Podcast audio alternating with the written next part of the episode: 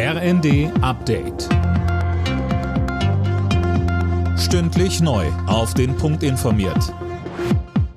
Ich bin Dirk Justes. Guten Tag.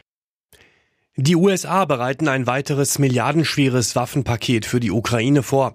Laut Reuters sind erstmals auch Langstreckenraketen mit dabei. Das Paket soll noch diese Woche offiziell angekündigt werden. Weiter Thema sind nach den Kampfpanzern auch Kampfjets. Da bleiben die USA bei ihrem Nein, ebenso wie Deutschland. Vizekanzler Robert Habeck im ZDF.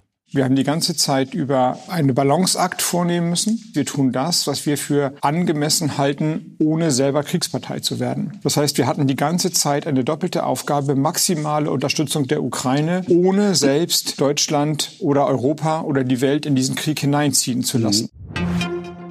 Im Fernverkehr von Bus und Bahn kann die Maske ab morgen wegbleiben. Im Auto sieht das ab heute anders aus. Im Verbandskasten soll jetzt jeder zwei liegen haben. Colin Mock. So sieht's aus. Ab heute dürfen neue Verbandskästen nur noch mit medizinischen Masken drin verkauft werden.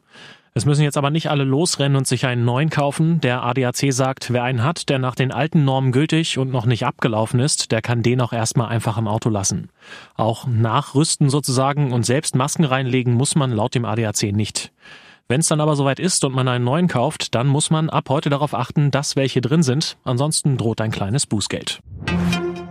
Die Bundesregierung will heute das 49-Euro-Ticket auf den Weg bringen. Der entsprechende Gesetzentwurf soll durchs Kabinett. Von 2023 bis 2025 stellt der Bund jährlich anderthalb Milliarden Euro zur Verfügung. Das Deutschland-Ticket soll am 1. Mai an den Start gehen.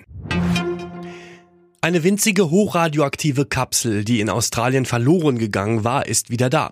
Ein Bergbauunternehmen hatte sie bei einem Transport verloren. Zwei Wochen habe man eine Nadel im Heuhaufen gesucht, so der regionale Katastrophenschutzminister. Im DFB-Pokal stehen heute zwei weitere Achtelfinals auf dem Programm. Titelverteidiger RB Leipzig empfängt ab 18 Uhr die TSG Hoffenheim. Und ab 20.45 Uhr ist der schwächelnde Bundesliga-Tabellenführer Bayern zu Gast in Mainz. Alle Nachrichten auf rnd.de